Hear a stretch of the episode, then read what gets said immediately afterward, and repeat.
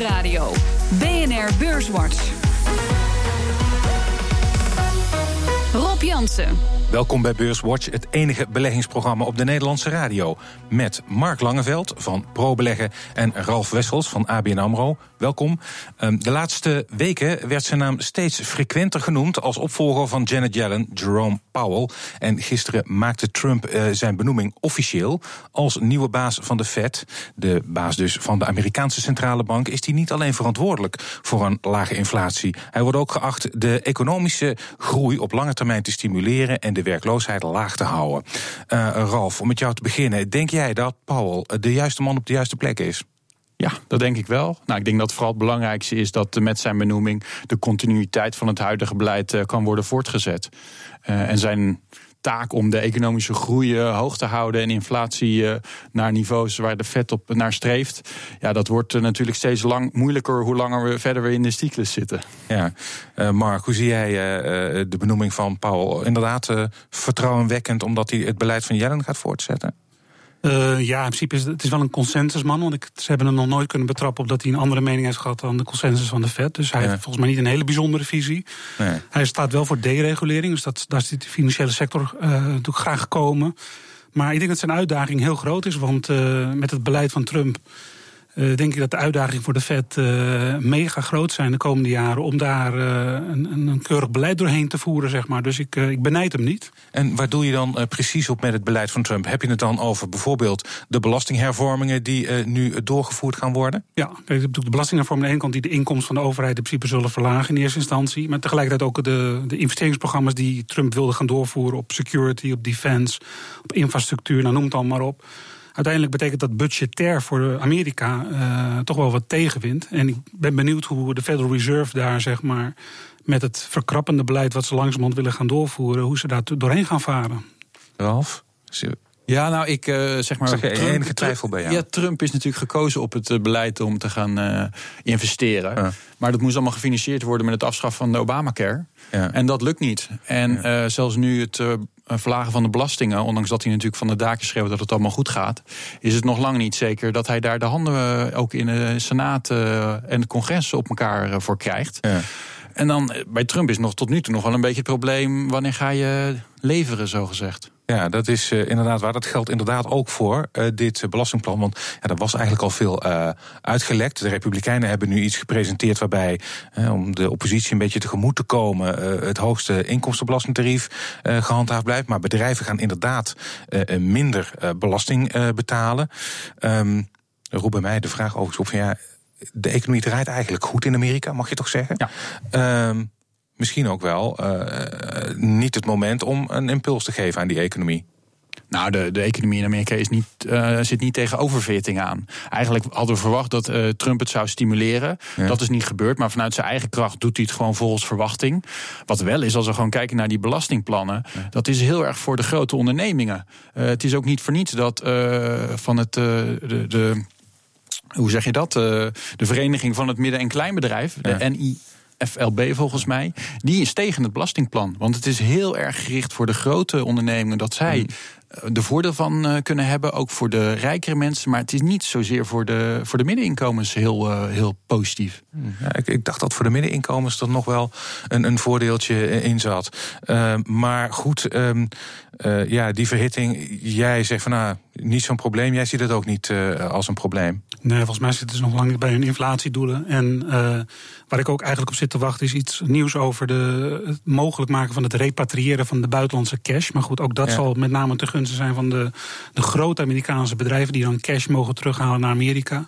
Ja. Uh, dat is voor de aandeelhouders van dat soort bedrijven, hè, we hebben het over de, de Facebooks en de Apples en de Googles van deze wereld, ja. wel weer interessant, want die cash kan worden gebruikt voor share buyback programma's. Dus ja. er zijn meerdere plannen waar uh, de beurs of sommige bedrijven van kunnen profiteren. Maar ja. het, het, wachten zijn, is op de details. Als, ja. Als het gaat. ja, en inderdaad niet alleen details, ook het probleem blijft wat jij nou al schetste. Hij heeft tot op heden nog niks voor elkaar gekregen. Ja. En dit plan gaat het misschien ook niet redden. Dat, dat, dat, die, dat zit er ook nog in, die mogelijkheid. Maar, waarvan wat betreft die uh, repatriatie van die uh, kasgelden die uh, buiten Amerika zijn in het nieuwe plan van de belasting is het gewoon ongeacht of ze het uh, terughalen of niet, ze moeten er 12% over betalen.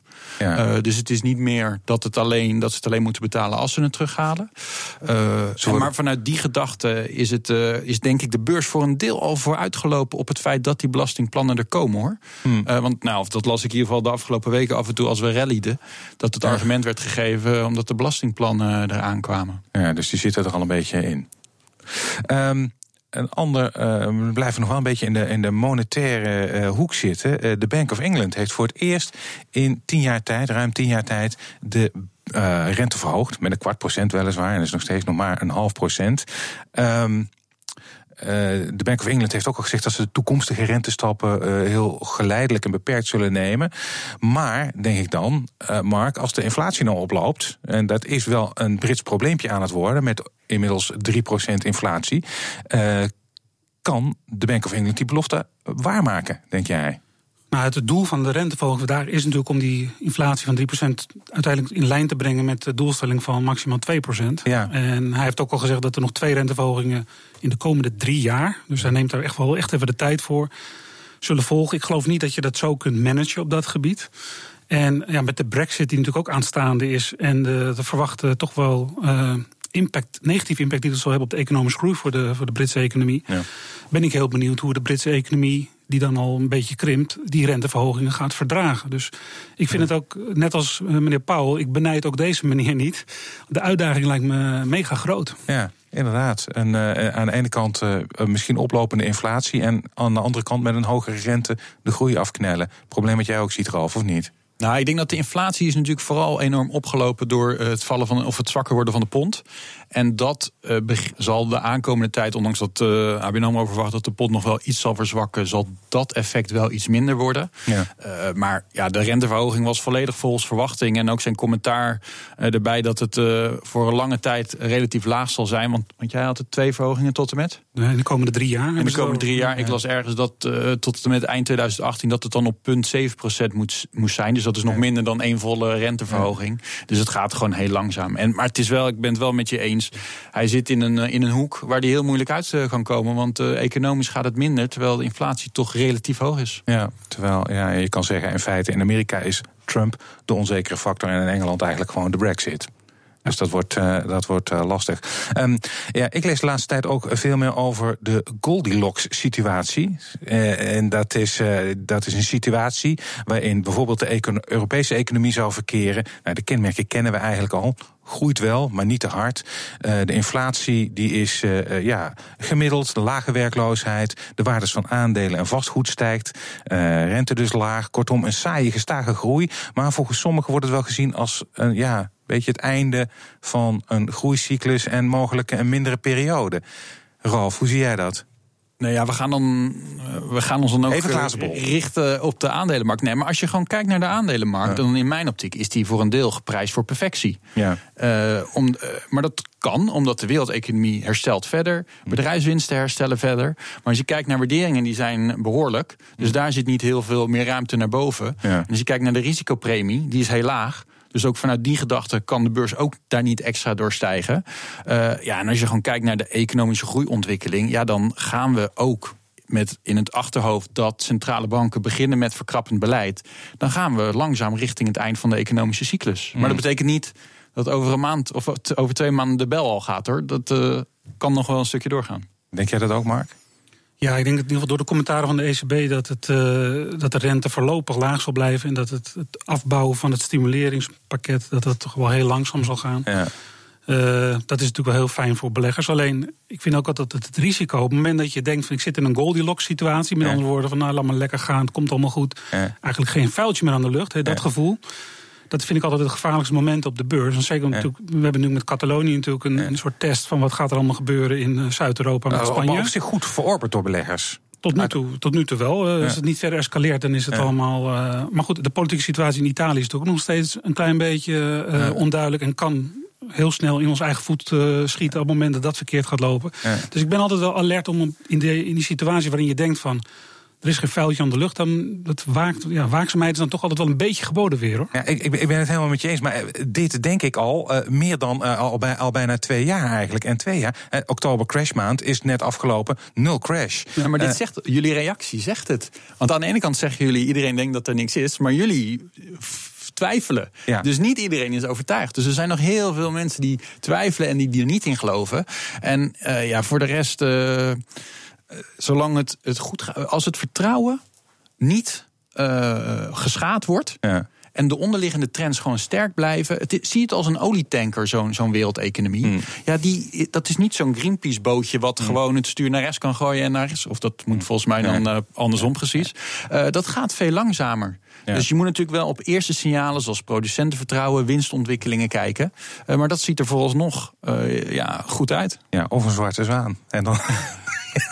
maar goed. Ja, maar als ze in plaats van Twitter op de rode knop in Noord-Korea of Amerika drukken, ja, dan hebben we een probleem. Maar dat, dat is heel moeilijk om dat van tevoren uh, te voorspellen.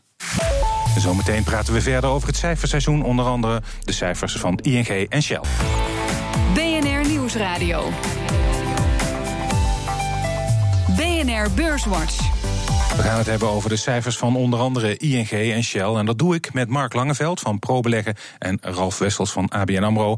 Maar eerst maken we de balans op van de afgelopen week. De AEX die sloot vandaag op 555,2 punten. En dat is 1% hoger dan een week geleden. Stijgers. Op weekbasis de drie aandelen die het sterkst stegen. Op, uh, één uh, op de eerste plaats SBM Offshore, 4,1% erbij. En eigenlijk gedeelde eerste plek uh, Shell, ook 4,1% hoger. En op nummer 3 uh, staat DSM met een plus van 3,8%. En het midcap aandeel dat het best presteerde deze week... dat was uh, ASMI met een plus van 9,6%. Dalers. De grootste drie dalers deze week. Uh, Altis verloor in een weektijd 21,5%. Op nummer 2 Gemalto, een verlies van 4,1%. En op plek 3 NN Group, de verzekeraar, leverde 1,9% in. En in de midcap was deze week Grand Vision de grootste daler met een min van 4% En de AX is deze week vier van de vijf handelsdagen hoger gesloten. Um, ja, ik wil even beginnen, jongens, met uh, Altis. Um, het is uh, met cijfers gekomen en hield vandaag ook een conference call om de problemen van Altis maar even alvast op een rijtje te zetten. Um, in de VS last van cordcutters, mensen die dus uh, breedband opzeggen, mensen die afzien van mobiele abonnementen. Ze hebben 1,6 miljoen klanten in Amerika verloren en in Frankrijk verliezen ze klanten aan Bouygues en Orange. Um, dat zijn allemaal tegenvallers. Deels ook problemen waar andere telecombedrijven ook mee zitten. Mark, vind je die afstraffing terecht? Van 21,5 procent. Ja, de markt heeft altijd gelijk. En kijk, Altis heeft een, uh, torst een schuld met zich mee van zo'n 50 miljard. Ja, dat is En uh, maakt op jaarbasis een adjusted, zo'n gecorrigeerde EBITDA van winst, zeg maar, van tegen de 10 miljard. Ja. Dus het, het, bedrijf heeft een hoge schuldratio. Ja. Dat kan wel in dit soort markten waar zeg maar, cashflow uh, belangrijk is. Alleen daar mag er niks fout gaan. En als ik nu naar de cijfers kijk, dan zie ik in Amerika inderdaad, uh, dat ze problemen hebben met een marktaandeel. Ik zie in Frankrijk dat er een negatieve omzetgroei is. Ik zie in Portugal een negatieve omzetgroei. Ja. Ik zie dat ze de overname volgens mij van uh, in Amerika charter, de charter niet meer gaan doen. Nee. Uh, dus dat geven we allemaal signalen dat eigenlijk die schuld als een steen om de nek toch zwaar begint te worden. En dan de reactie op de beurs vanmiddag dat het zo versnelde, dat verbaasde mij wel enigszins. Ja, heb je er een verklaring voor dat het ineens zo hard gaat? Uh, afgezien van deze problemen. Want ik zou een deel hebben andere uh, telecombedrijven er ook uh, mee te maken. jij snapt beleggers wel, Ralf? Ja, het, het, zijn, het is wel een sector, ook de telecomsector is natuurlijk een sector waar groei steeds minder wordt. Dus dat is lastig. Dus dat zijn ja. meer lange termijn dynamiek. Ja. ja. en als je dan en je cijfers vallen tegen en je geeft een winstwaarschuwing of je, je, je vooruitzicht omlaag, dat is slecht nieuws. Ik kan dan heel moeilijk beoordelen of 21 procent eh, gerechtvaardigd is. Maar er komt natuurlijk wel een slechte balans eh, om de hoek kijken. Ik las overigens uh, wel dat zeg maar, uh, die concurrenten in de VS, Charger en Comcast, die lieten een daling zien. En dat ze ten opzichte van die dan nog wel waarschijnlijk wat uh, marktaandeel hadden gewonnen. Dus dat was dan misschien het enige lichtpuntje erin. Ja, ja, aan de andere kant denk ik dat de aandeelhouders van Charter niet blij zijn met het feit dat de overname eventjes in de ijskast zit. Waarschijnlijk. Ik zag het ook voorbij komen. Als in ieder geval de CEO van de Amerikaanse tak zei: we, zijn, we focussen ons op het bedrijf en niet op overnames. Dus ja. daar mag je denk ik inderdaad wel afleiden dat dat feest niet doorgaat. En als je natuurlijk 50 miljard schuld hebt en je betaalt bijna 6% de rente, dan moet je dan 3 miljard rente moet je goed zien te maken met je winsten. Ja. natuurlijk als het dan allerlei negatieve groei in verschillende regio's voor jezelf is en de concurrentie neemt toe in Amerika ja, dan gaan er dus wat dingen fout in je model die in ieder geval uh, vooraf wat je gedacht dat je meer groei zou hebben. Dus ik denk dat daar beleggers even van geschrokken zijn. En ook de ontslagronde in Frankrijk gaat langzamer dan uh, verwacht. Ja. Want daar uh, gaan er 5000 uit, volgens mij een derde. En dat wordt, even kijken naar de cijfers, dat zou eerst de helft daarvan in dit jaar en de andere helft volgend jaar. En dat is nu een derde dit jaar en twee derde volgend jaar. Dus zeg maar bijna al het nieuws wat negatief had uitgelegd kunnen worden, dat, uh, dat, daar tikten ze de box aan. Uh, ja, dat is niet zo handig. Ja. En ze moeten behoorlijk investeren in glasvezel ook in Frankrijk. Hè? Fiber to the home. Dus eh, behalve dat je de cashflow uithaalt, moet je ook nog eens keer zwaar gaan investeren. En ja. Dat, ja, dat maakt het plaatje, als je zo zwaar geleveraged bent, oh, er niet makkelijker op. Ja. ja, en dat moet geloof ik ook van, van de EU. Hè? Die stelt voorwaarden aan dat soort investeringen. Ja. Dus dat, niet zo... dat is eigenlijk best wel een wereld van verschil als je dat vergelijkt met Amerika. Dat uh, daar die grote telecomboeren een heel, veel, heel anders te werk kunnen gaan. En hier heb je gewoon de Europese Commissie die continu eh, je dwingt. Uh, en eigenlijk echt voor de consument opkomt. Dat is wel positief. Ja. Um, goed nieuws. Toch? En dat was ook uh, een van de grootste stijgers in de AX, Shell. Um, ja, de winst is met op 4,1 miljard dollar uitgekomen. En dan heb ik het over 4,1 miljard in een kwartaal. Boven de verwachting. Um, ja, natuurlijk geholpen door de hoge, hogere olieprijs, uh, Mark. Uh, uh, ben jij tevreden over de cijfers? Ja. Ik moet zeggen, ik heb positie. Dus ik, uh, als je nu ziet dat Shell, de gearing, zeg maar, de schuldratio, onder de 25% zit. Dat de spotprijs Brent voor de olie natuurlijk omhoog is gegaan. Dat ook de LNG-prijs spot omhoog is gegaan. Dat de refinery margins omhoog gaan. Ja, dan uh, wordt langzamerhand het plaatje duidelijk dat Koninklijke Olie vanuit zijn cashflow zometeen niet alleen zijn investeringen kan dragen, maar ook weer dividend kan dekken en eventuele buybacks. Ja. En dat was een beetje de angst van de afgelopen twee jaar toen dat niet ging. Toen moesten ze lenen bij de bank om het dividend te betalen. Ja. Uh, waardoor de angst was dat ze dividend ooit zouden gaan verlagen. Nou, Shell heeft sinds de Tweede Wereldoorlog nog nooit het dividend verlaagd. En met deze nieuwe maat of nieuwe feiten uh, is het bedrijf ook in 2018 waarschijnlijk gewoon heel makkelijk in staat om vanuit zijn cashflow het dividend te dekken. Dus ik denk die geruststelling dat dat de reden is voor de laatste stijging in de koers. Ja. Ralf, um, hun concurrenten, BP, ExxonMobil, Chevron, Total, die deden het ook goed. Um, maakt dat uh, de oliesector een interessante uh, uh, sector om in te stappen voor beleggers? Of ja, heb je de, de, de grote winst al gehad eigenlijk? Ja, op de hele lange termijn zijn er natuurlijk serieuze bedreigingen voor die sector. Omdat we naar alternatieve energiebronnen gaan, gaan kijken dan de fossiele brandstof. En nou zijn ze natuurlijk bezig om dat model om te draaien voor hunzelf. Maar dan kan, moet je altijd de vraag afstellen: ja, gaat dat een grote oliereus makkelijker lukken dan gewoon iemand die nieuw start? Ja. Uh, wat natuurlijk wel ze steeds beter doen. En dat zie je bij Shell nu, die uh, even kijken, 10 miljard uh, vrije kastruim vanuit de operatie had. En daarmee kunnen ze inderdaad gewoon hun dividenden in kas uitbetalen. En als het ongeveer Even kijken, dat was onze berekening. Bij elke 10, 10 dollar stijging van een vat, dan krijgen ze ongeveer 5 eh, miljard extra in kaststromen. Hmm. En dan kunnen ze al hun uitgaven doen en dan kunnen ze gewoon dividend betalen. En dan houden ze nog geld uh, over. Uh, maar je ziet wel, uh, ik geloof dat Total, die, die heeft volgens mij nu het streven om bij 30 dollar break-even te zijn. En die wil over een paar jaar bij 20 dollar break-even zijn. Dus ze zijn allemaal wel bezig met die lagere olieprijs om, om sneller break-even te draaien. Hmm. Dus daar uh, op de hele lange termijn is misschien juist een beetje uh, oppassen met. Uh... Nou, zeg maar op de hele lange termijn heb je gewoon een bedreiging vanuit een nieuwe sector. Maar ze zijn wel goed bezig om die break-even zo snel mogelijk naar beneden te krijgen. Hmm. Zodat ze winstgevend blijven. Hmm. En dat kan interessant zijn. Over sectoren die misschien bedreigd worden uh, en dan heb ik het nu even over de banksector, de financiële instellingen vanuit de techhoek. Uh, Ralf Hamers, de topman van ING, eh, Mark, die zei deze week van ja, ik beschouw de techbedrijven als mijn grootste probleem. Misschien zelfs wel Amazon, die nogal de neiging heeft om buiten zijn eigen terrein grote overnames te doen. Um, Denk jij dat banken inderdaad zich zorgen moeten maken over de technologische ontwikkelingen? Of denk je van nou, het zal zijn vaart niet lopen? Ik denk niet dat het zo'n vaart zal lopen, maar ik ben wel met uh, Ralf Hamers eens dat natuurlijk met hele de, de, de blockchain-technologie en cryptocurrencies, er is een hele nieuwe wereld aan het ontstaan waar zeg maar, de, de oude economie uh, weinig grip op heeft. Hè. Ook uh, regulators, centrale banken hebben er minder grip op. Banken hebben er minder grip, want er gaat een hele wereld ontstaan buiten hun wereldje om. En ik kan me voorstellen dat hem dat wel dat het een van de punten is waar hij samen met zijn bestuursleden en commissarissen een, een beleid op moet gaan maken. Dus dat is wel misschien de grootste bedreiging in de toekomst. Van dat er een hele nieuwe markt gaat ontstaan waar je als bank wel mee moet concurreren of tijdig in mee moet gaan. Ja, dan is Amazon een rijk bedrijf, maar de cijfers van ING zagen er denk ik niet slecht uit. Het viel me op dat ze in, de week, in het weekoverzicht niet tot de grootste stijgers uh, behoorden. Maar uh, ze hebben de winst opgevoerd naar 1,4 miljard euro. Vooral de consumententak uh, deed het goed. Ralf, ben je tevreden over de cijfers die ING liet zien? Ja, waren mooie cijfers. vooral als je gewoon kijkt naar leningengroei. geannualiseerd 5,6% organische leninggroei. Dat is gewoon echt goed. En dat zit boven zeg maar, het gemiddelde van zo'n 3, 4 procent. zat hem vooral in het klein, midden- en kleinbedrijf in Nederland. Uh, en voor de rest uh, hun vooruitzichten om de rentemarge ook uh, stabiel te houden. Hele lichte daling. Waar ze dat eerst tot en met eind 2017 hadden gegarandeerd, doen ze dat nu tot en met halverwege 2018. Dus dat is positief. Ja. Ik wil nog wel heel even, als het mag, reageren ja, op de vorige opmerking. Want ja, ik ben het eigenlijk uh, wel met Ralf eens.